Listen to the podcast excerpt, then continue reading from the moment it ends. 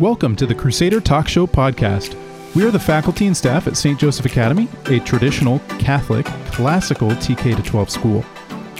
On this show, we'll talk about some of the most important topics for society today. We'll chat about education, virtue, faith, morals, and spirituality, but we'll also talk about some lighter topics too. I hope you enjoy. Whoa, here we are. Um, okay, so the topic for today is what is classical education? What are its advantages? What are its benefits? Why are we at St. Joseph Academy striving to be a classical school with a classical curriculum? And I think it's always important to define our terms. So when we say classical classical education, what is a classical education? What is it not? How does it Mm-hmm. compare to other models of education, uh, especially many modern forms of education, both in public, private schools today? So yeah, let's start there. What is classical education? What makes a classical school? I feel like that's a good Hmm. question.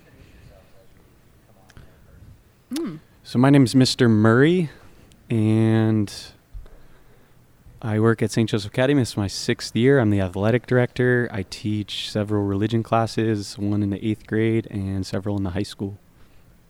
And he's everyone's hero at the school. Mm. Oh, I'm Miss Ost. I'm the fourth grade teacher. I've been at the school for 11 years, and I also have dabbled in coaching here and there and podcasting. Uh, I am Mrs. Burton, formerly known as Miss Heisler, and known as Miss Heisler about 10 to 20 times a day, depending Minim- minimum. on how awake the kids are. this is my second year at St. Joseph Academy. Um, I'm the high school algebra teacher, middle school and fifth grade Latin teacher, seventh and eighth grade girls music teacher, and choir teacher, and ex volleyball basketball coach. Ooh, I am expecting X a child. not as in you got canned, you are pregnant. Even if you wanted to can me, I quit first. So I quit first. no one had the chance. and lastly, I'm Mr. Hudson. I teach high school literature. Uh, this is my second year at St. Joseph Academy, but uh, I've been working in classical schools for almost 10 years now. Mm, so the you must have a, a very good definition of classical education, Mr. Hudson. Well, uh, In your opinion, No.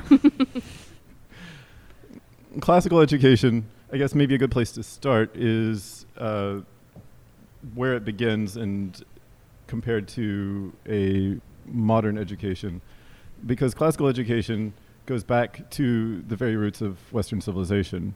So it values uh, the uh, origin of the culture, the great minds and thinkers. Uh, it's interested in learning not just facts or teaching to a test, but also teaching uh, students how to think, how Mm. to reason. It's about developing the whole person, teaching both uh, the head and the heart. and is that where the word classical comes from? Because it Specifically, uh, the pillars looking at Greece and Rome, uh, but also Jerusalem, especially Mm. as Mm. a Catholic school. oh, very interesting.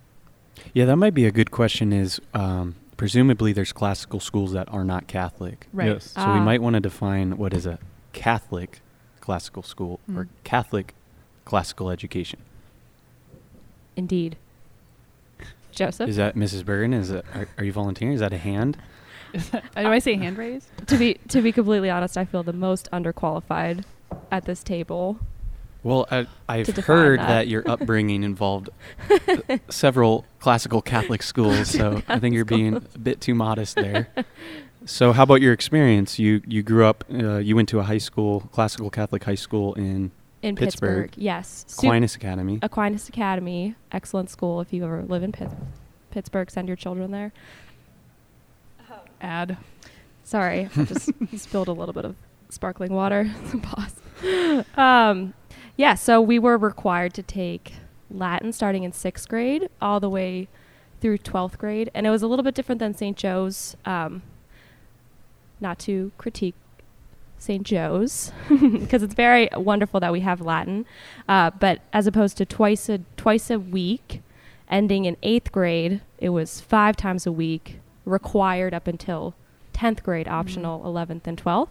So it was a little bit more purposeful because by the time I was in 12th grade, we were actually translating classical works of literature, which is the point of learning Latin. You're just not. It, I mean, learning Latin is, is very good for developing your brain and learning the Language in vocabulary, general, yeah. language in general, Mhm. totally, and grammar and everything. Um, but it's it might seem a little bit pointless to middle schoolers when they don't actually gain the ability to end up translating the classical works. So we were translating Ovid in tenth grade. Frankly, I can't remember what we were translating in eleventh grade, and then we jumped to the Aeneid in tw- in twelfth grade. Um, so I think the Latin roots of classical education were a little bit more apparent for me growing up, which didn't answer your Catholic classical education question No, at that was a good start though. okay.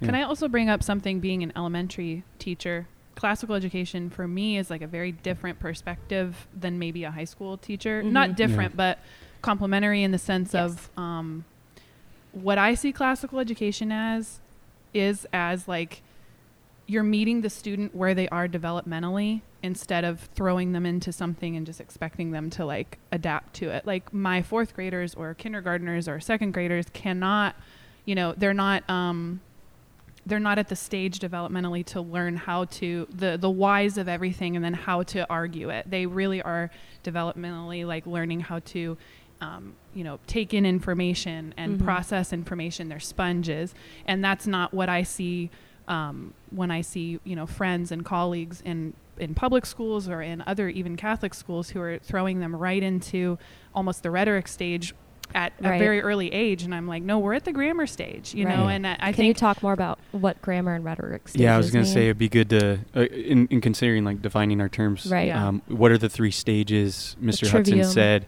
Yeah, the trivium. The end goal is Mhm. learning how to think. And so, Mhm. what's the progression there? How do the three stages lead to that eventual goal of learning how to think properly? And so, what are those? What are those three stages of the trivium? Mhm. Mm, there's Mhm. grammar, grammar. logic, What, logic. what do you do? rhetoric. Are you Yeah. talking about the arts or the stages?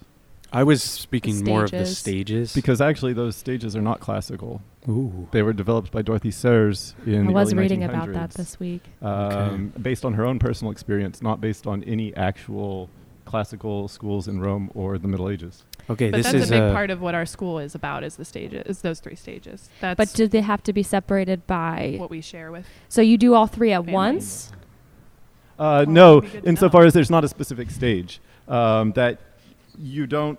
It's not They're so woven. neatly right. developed as to elementary, middle school, high school. No, I'm just or saying even for, the person that it's not so much um, that that you enter a certain stage insofar as you are working on all of the subjects at the same time um, that the subjects it's, it's not just a method classical uh, education is not just a way of teaching which often people will associate things like so the socratic dialogue or seminar method um, but also it does involve a lot of memorization uh, other other uh, there are other ways as far as the teaching but it's for classical education it's actually the content that's more important and so looking at as you've mentioned the liberal arts um, which so it's not just the trivium although that is clearly important and you would need grammar in order to move into logic in order to move into rhetoric and ultimately that's where you're going but it also requires the quadrivium Right. so Yeah. your arithmetic and geometry astronomy and music and are equally as important Mm. hmm uh, which actually looking at the development in the method, uh, Dorothy Sayers actually cuts those out completely. Right. Yeah, I was watching, um, really nerdy, a video of a math and Latin teacher. You're a teacher. Funny enough, yeah, talking about math and classical education because I've struggled over years finding my place in that, or just maths being a math person, classical education. But I liked how he talked about developing the grammar of math. So you're learning Mhm. the, basic rules yeah. so that you can then move into the rhetoric stage um, and your foundation can help you play around with things a little bit more Mhm. com- complexly more complicatedly that's that's why I brought up, up the, the Right. grammar stage because it's not. I mean, it's not all about those three stages, but you have to have the baseline before throwing someone into. Right. You know, uh, a lot of progressive education right Well- now is very much like you need to understand why, and if you can prove me wrong, prove me wrong. No, you're a Mm. first grader, and you need to know that like two plus two equals four. Well- like it's not. And that's a very good point because it's not in, in the modern education, it is a lot more about either learning facts or just knowledge is equal to facts, or it's about disproving something or contradicting. Rote memorization is completely out of the Right. progressive education system right now, like modern education. And it's that's still very what important. I that's part of why I value teaching at a classical school. And yes, memorization is important at all levels, and especially for Exactly, rhetoric. The idea of being able to speak Mhm. and to give a speech uh, largely from memory. Um, but uh, as you were saying, as far as the going back to the method, this uh, Socratic dialogue, if you are familiar or you read Plato's dialogues, it's Mhm. usually one on one. Even though there are a whole bunch of people there, it's one person that Socrates is working with. And so Right. meeting that person where he's at, um, questioning, getting him to a certain point, and everyone else is learning from that same experience. So it is very flexible in that way. And so it is very much about the individual student as opposed to here's everything for everybody and everyone Right. has to do the same thing. Speaking of Socrates and Greek philosophy, a common way of looking at the world is looking at, uh, for those Greeks, and I think is a proper way of viewing reality is defining essences, whatness to things. And one way when you're looking at the reality of things is you're asking, what's its purpose? What's its ends? What's it made for? So maybe a bit of a segue here could be what is the purpose of classical education? How might that purpose be different from many modern forms of education? And I Mm. think in asking this question, we could get to the more Catholic classical Mm. purpose to education. So, what's the purpose? What's the end goal of education? Should we start with the counterfeit or we believe to be the real deal? Let's start with Let's the counterfeit. Let's start with the counterfeit. It's fun. Okay, why? Okay, so for the counterfeit version of education, if you ask the question, why are you going to school? What would be the answer? Get a job. Get, Get a good job. grades. Get good Get grades. good grades. Just a little Please, anecdote for that. Um, trying to find good posters to put in a math themed room. The first, you know, 15, 20 hits when you Google math posters are like listing top 10 money making jobs that require STEM Oh. degrees. It's Mhm. that's all it is. It's just wh- how much money you can make if you do well in math, which is so Right. depressing. Why would that motivate anyone? Well, can I? Well, I yeah, mean, can I push back slightly? Well, sad way. just so C.S. Lewis has this principle called first things and second things, and when you put first things first, second things come as well. When you put second things first, not only do you not fully get the second things, but you also spoil the first things. Could you Mhm. define first and second things? Yeah, so we're talking about first principles or first goals uh, versus second goals. And so if we put as our main goal of education is getting the test scores, Mhm. to get to the college, to get the job, to make the money, is not to downplay those things, right? Right. That's why I want to push back. Like those things are important, Yeah. but there's something higher than that. Mm. Mhm. There's something be more of a first thing or a first end, which is to put the second things in their proper perspective. I remember I had a college course where the professor, it was, we were going over the Nicomachean ethics of Aristotle and kind of the way light, light oh, it was, it was well, it was no great. level. It was, um, you know, I didn't go to a college like TAC, like Mr. Hudson, so it wasn't all seminar, but it was my favorite philosophy course because it was, and it, it was like twelve guys and this professor, and it was seminar style of Nicomachean ethics.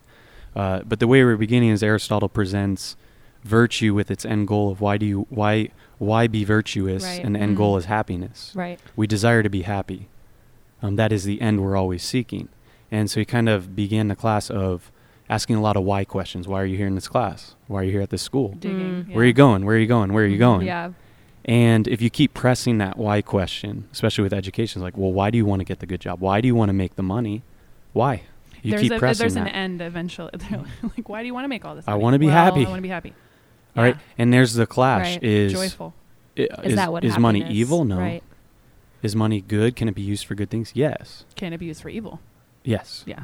Well, That's the whole point. Yeah. But then that, of course, is where, especially the difference from even just a general classical education versus a cla- Catholic classical education, because for Catholics, happiness ultimately is uh, w- to be with God in heaven, and therefore anything that will lead to that is what's going to be important to make us happy. Right. the the true, the true, the good, the beautiful.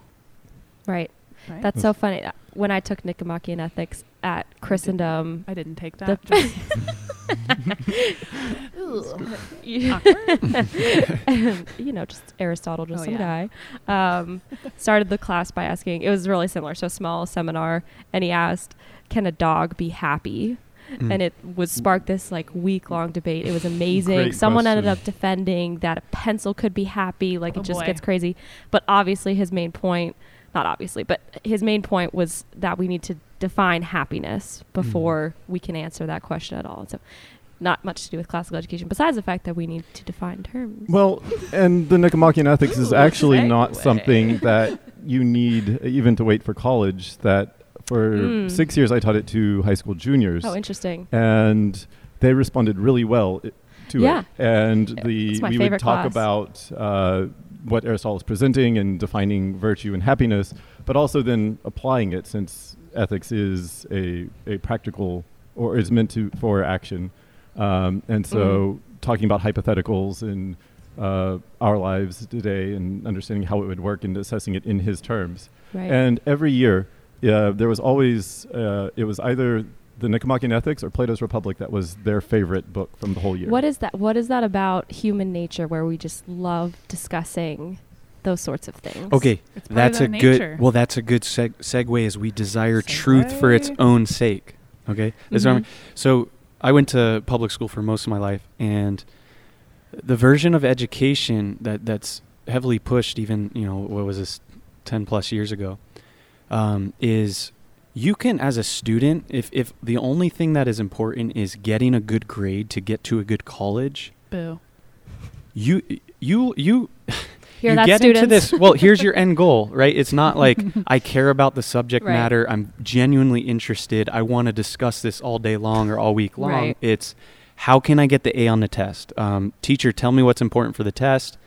What can I spit back to you? What can I regurgitate back to you to get the A so I could get to the college where we're going to get to? And then to? I'll forget about everything that I just spit back to you. Precisely. I'm not going to actually Precisely. suck it in and And so it's like education is not desirable for itself. Truth is Mhm. not desirable for itself. It's a means to getting somewhere. Right. And so um, the grade in that class becomes the all encompassing goal Mhm.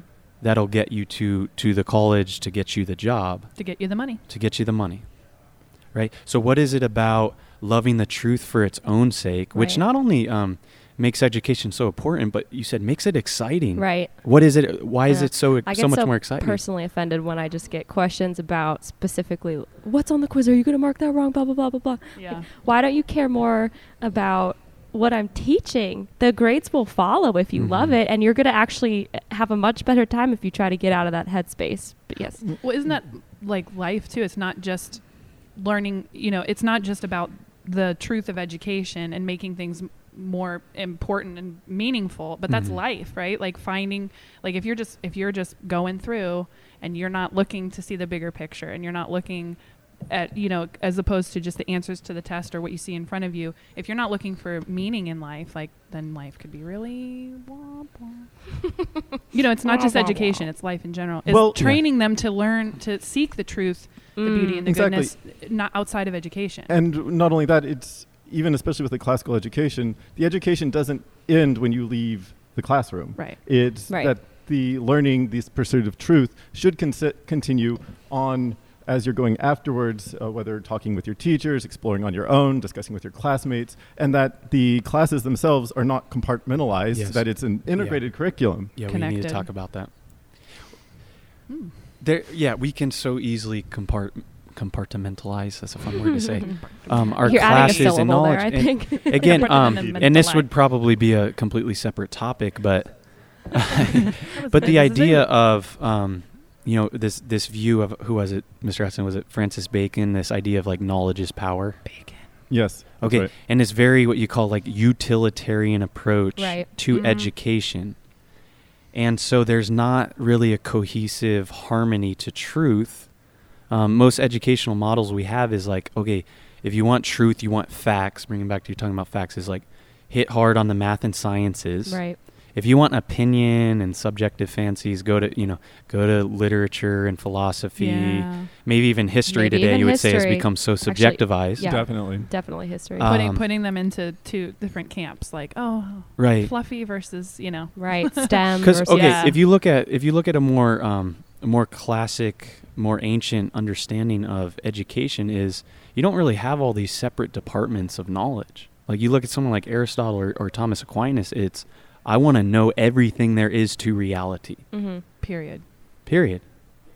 I'm not just going Mhm. to pick math and science because it's going to get me the I'm job. math and science. we have an like- insatiable longing to know the truth. Mhm. Right. And so, um, all the other di- all the disciplines should build on each other. Right. They they should. Um, and there should be this harmony in all the classes that you have, where you're seeking after truth. Then you know different different truths to learn.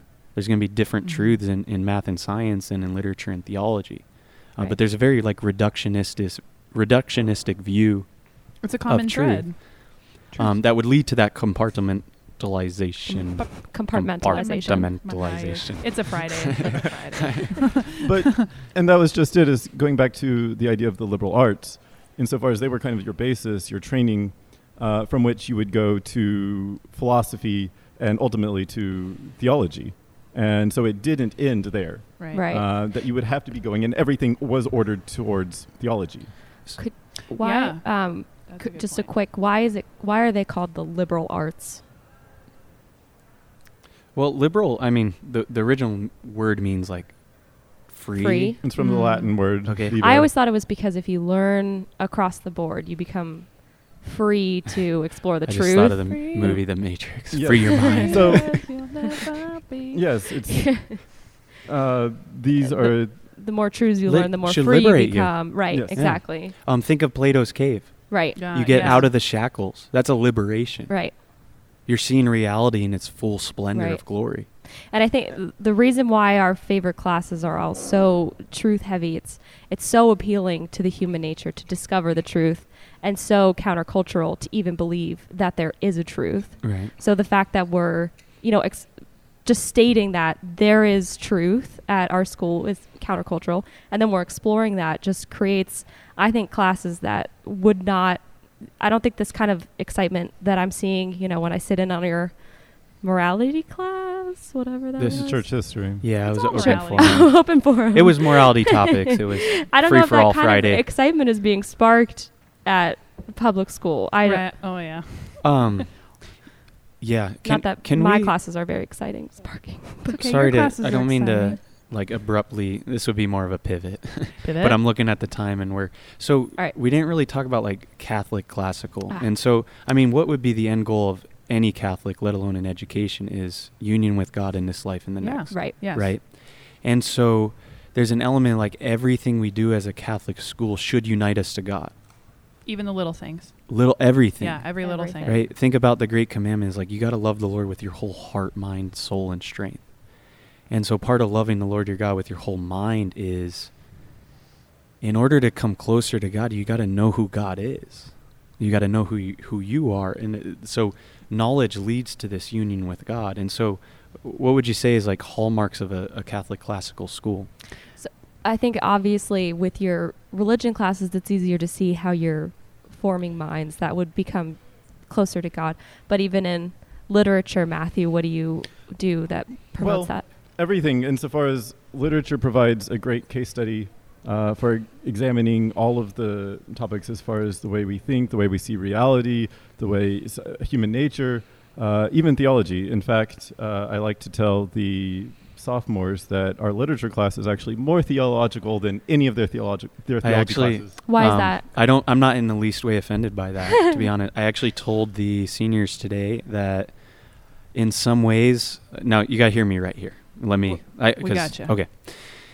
Literature is in some ways more important than theology and philosophy, not because it's a higher science. Gasp. Theology is the highest science, and science. The word science, Latin, just for knowledge, Gasp, right? gasp. Not the reduced sense of the material sciences, yeah. but science is knowledge. right. Theology is the highest, but what I mean is literature has a way of mm-hmm. concretizing, and instantiating abstract principles into a story.